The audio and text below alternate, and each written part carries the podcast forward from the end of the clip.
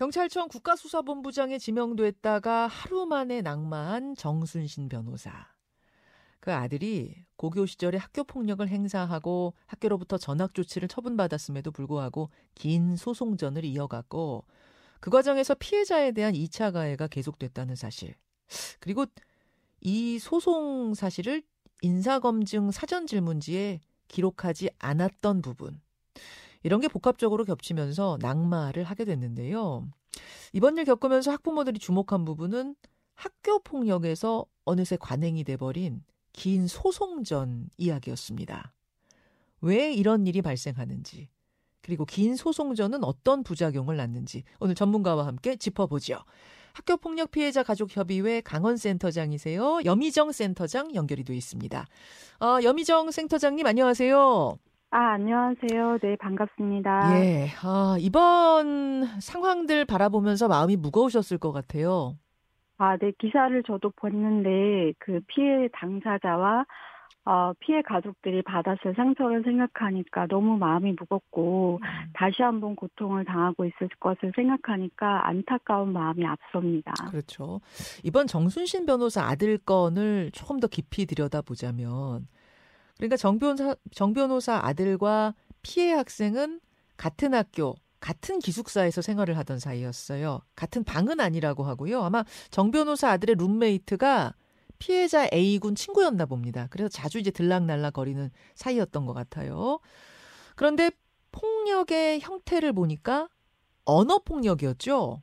네네, 언어폭력이죠. 이 피해 학생한테 제주도에서 온 돼지, XX, 아니면 자파, 아니면 냄새난다, 꺼져라, 이런 이야기들을 끊임없이 굉장히 지속적으로 했다고 합니다. 사실은 맥락이다, 이런 얘기도 했지만, 그거는 사실은 이 자체만으로도 굉장히 큰 어떤 모욕감과 수치심, 그리고 굉장히 불쾌감을 일으킬 수 있는 언어적인 폭력이 명확하기 때문에 이것들을 사실 맥락이다 이렇게 주장할 수는 없는 거라고 저희는 생각합니다. 후에 이제 교내 학교폭력위원회가 열린 후에 가해자 측, 그러니까 정순신 변호사 측의 논리를 보니까 물리적인 폭력이 아니라 언어이기 때문에 맥락이 중요하다. 이제 이런 아마 변호 논리가 있었던 모양이에요. 네, 저도 그 얘기를 듣고 굉장히 충격에 빠졌죠. 왜냐하면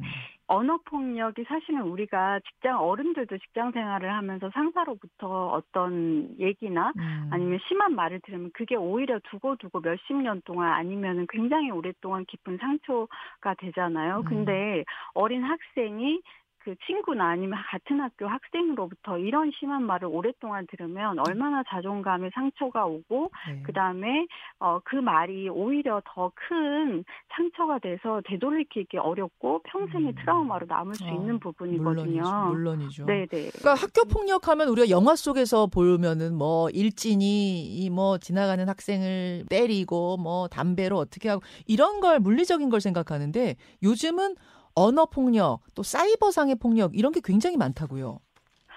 네. 예전에는 사실은 저희가 학교 다닐 때만 해도 돈을 뺏는다든지 아니면 때린다든지 이런 것들은 굉장히 명확하잖아요. 폭력적인 상태가 명확하기 몇 대를 때문에. 때렸느냐, 어디를 때렸느냐, 그렇죠. 흉터가 있고 그렇죠. 네, 그러나 이게 요즘에는 언어폭력이나 아니면 따돌림 아니면 사이버상으로 굉장히 많이 일어나고 있습니다. 그래서 오히려 당하는 피해 학생들 입장에서는 또 아동 청소년이기 때문에 이런 말을 듣게 되면 정신적인 충격이 굉장히 크고 말이 내가 놀린 건데 아니면 재미삼아 한 건데 이렇게라고 얘기를 하지만 듣는 사람 입장에서는 굉장히 그 상처가 오래가기 때문에 이런 것들은 절대로 해서는 안 되는 거죠. 사이버폭력 언어폭력, 집단 따돌림 이런 것들이 오히려 비중이 물리적 폭력보다 더 커요? 더 많이 일어나고 특히 이제 코로나 사태 이후로는 사이버 폭력이 굉장히 많이 증가하고 있습니다. 사이버 폭력이라 하면 그러면 단톡방에 이 피해 학생을 초대해서 거기서 험담을 한다든지 이런 식입니까? 네, 예를 들면 SNS에서 초대를 해가지고 거기에서 뭐 그 심한 말을 한다던가 아니면은 뭐 굉장히 무차별적으로 메시지라든가 뭐 톡 같은 것들을 계속 문자 메시지를 보낸다던가 이러면 사실은 사이버 이게 굉장히 심각한 게 유포가 될 수도 있고 또 시도 때도 없이 24시간 동안 괴롭힘이 가능하기 때문에 이건 굉장히 신체적인 폭력보다 심각한 폭력입니다. 예, 여러분들 학교 폭력의 형태 자체가 과거와는 지금 많이 좀 바뀐 상태예요.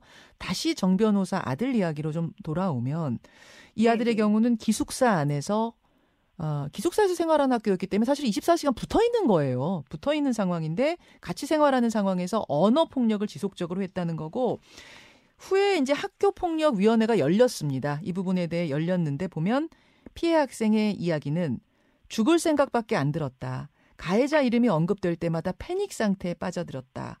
폭언에 시달린 것보다 인간으로서의 존엄성이 무너져 내리는 모멸감이 더욱 참담했다. 뭐 이런 이야기들을 지금 이제 진술로 했다고 합니다.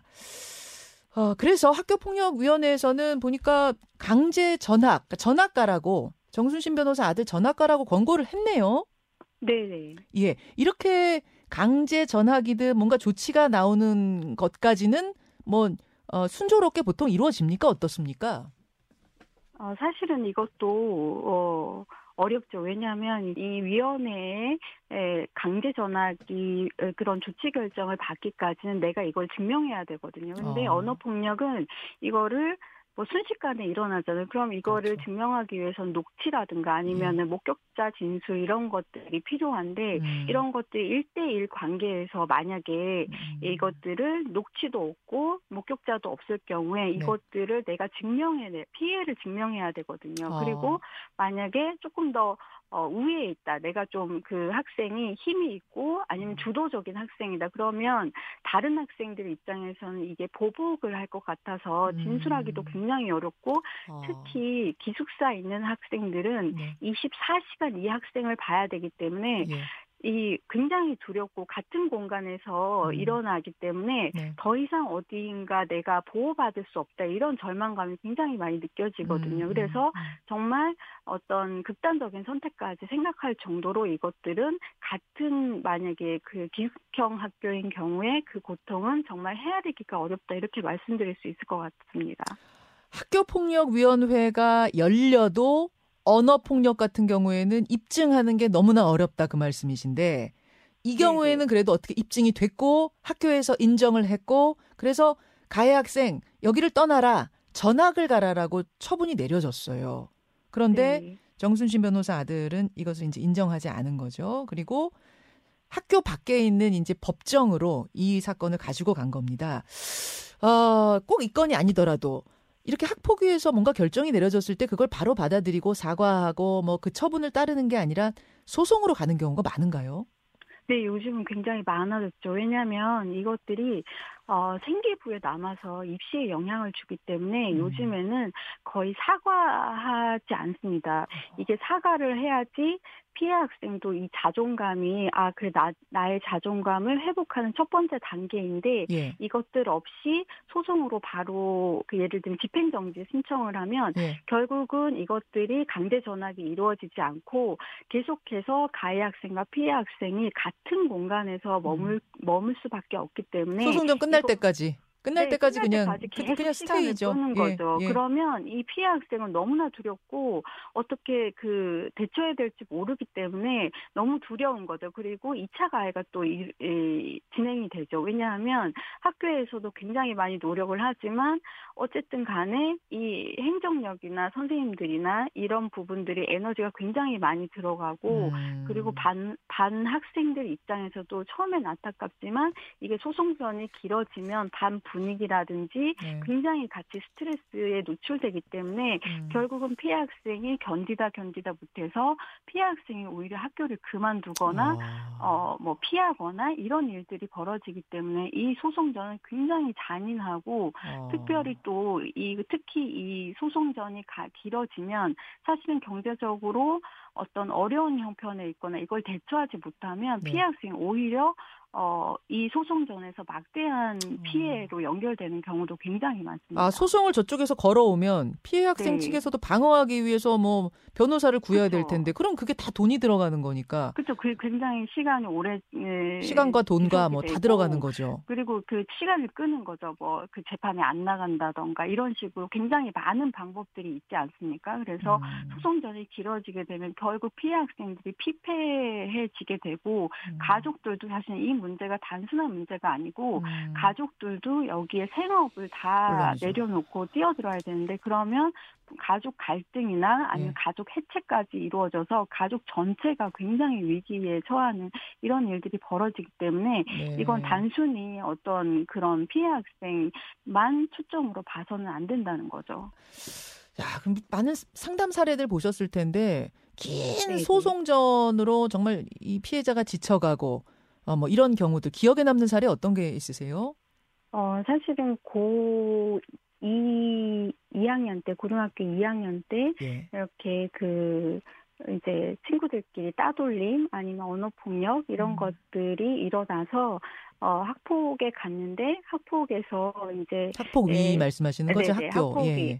학폭 심의에 갔는데 이 조치 결정이 내려졌어요. 뭐 강제 전학 이런 것들이 내려졌는데 이제 이 소송에 들어간 거죠. 부모님들이 좀 힘이 있고 이래서 소송 이제 행정 심판 재심 신청하고 집행정지를 신청했는데 결국 이제 이 학생들은 좋은 학교에 진학을 하게 된 거예요. 가해자들은 몇 명이 됐나 보네요. 한 명이 아니었나 보네요. 네, 근데 피해 학생은 오히려 학교를 자퇴하게 된 거예요. 왜냐하면 이게 이제 소송이 길어지다 보니까 반 전체 그리고 이제 특히 사립 학교의 경우에는 이것들 학폭을 좀 덮는 경우가 굉장히 많아요. 이미지 때문에 지역에서도 그렇고 그래서 쉬쉬하고 그다음에 학교에서도 피해 학생 처음에는 굉장히 안타깝게 보다가 오히려 학교나 아니면 담임 선생님 너무 버겁게 느껴지고 이런 것들이 피해 학생 입장에서는 굉장히 불안하고 더 이상 학교에 다닐 수 없겠다. 차라리 내가 여기서 이렇게 불안하게 학교를 다니기보다는 검정고시로 학교를 가는 게 낫겠다 해가지고 자퇴를 하고 고등학교 2학년 때 자퇴를 하고 결국은 혼자서 검정고시를 준비하는 경우도 많습니다. 아, 오히려 피해자가 학교를 떠나서 검정고시를 준비하는 경우까지 보셨어요. 다시 정순신 변호사 아들 건으로 좀 돌아와서 이 아들 같은 경우에는 결국 대법원까지 가서 패소를 했습니다. 졌어요. 그리고 졸업 전에 대법원 결론이 나왔기 때문에 생활기록부에도 기록이 된 것 같습니다. 그렇죠? 네네. 예. 그런데 수시로 가지 않고 정시 100% 전형을 택했습니다. 이 정시 100% 전형이면은 이 학내외 징계 처분 기록이 전혀 영향을 안 줍니까? 지금 어떻게 돼 있나요?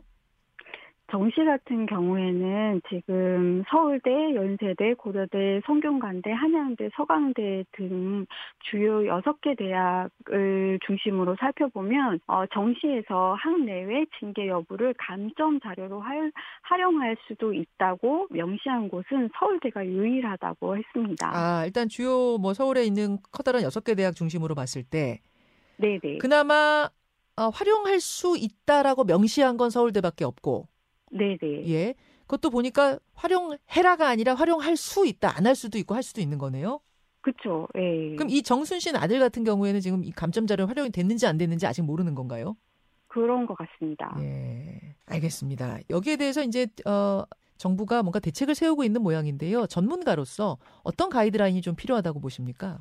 이제 이렇게 그 고등학교 사실은 3년이라는 입시, 3년 시간이 있고 그다음에 입시를 치러야 되지 않습니까? 그러면 소송전을 가면 진짜 몇 년이 대법까지 가면 몇 년이 걸릴 수도 있는데 이런 뭐 강제 전학이나 처분이 나오면은 이것들이 좀 빨리 이행되어야 하는 그런 제도적인 보완도 마련이 돼야 된다고 생각합니다. 그리고 사실은 학교 폭력 가해자의 교화와 선도에 치중돼서 사실 가해자 특별교육기관 6,000개예요. 그런데 피해자 정당기구는 전국에 149개밖에는 안 되거든요. 이런 피해자가 우선 보호되고 2차 가해가 진행되지 않도록 학교 일선에서도 굉장히 많은 관심과 피해자의 치유, 회복이 굉장히 필요하다고 생각합니다. 알겠습니다. 말씀을 나누다 보니까 이게 한두 가지로 해결되는 게 아니라 좀 복합적으로 뭔가 대책이 필요한 상황이 아닌가 그런 생각이 드네요. 오늘 여기까지 말씀 듣겠습니다. 고맙습니다. 네. 예, 학교폭력 피해자 가족협의회 강원센터장 여미영 센터장이었습니다. 김현정의 뉴스쇼는 시청자 여러분의 참여를 기다립니다. 구독과 좋아요, 댓글 잊지 않으셨죠? 알림 설정을 해두시면 평일 아침 7시 20분 실시간 라이브도 참여하실 수 있습니다.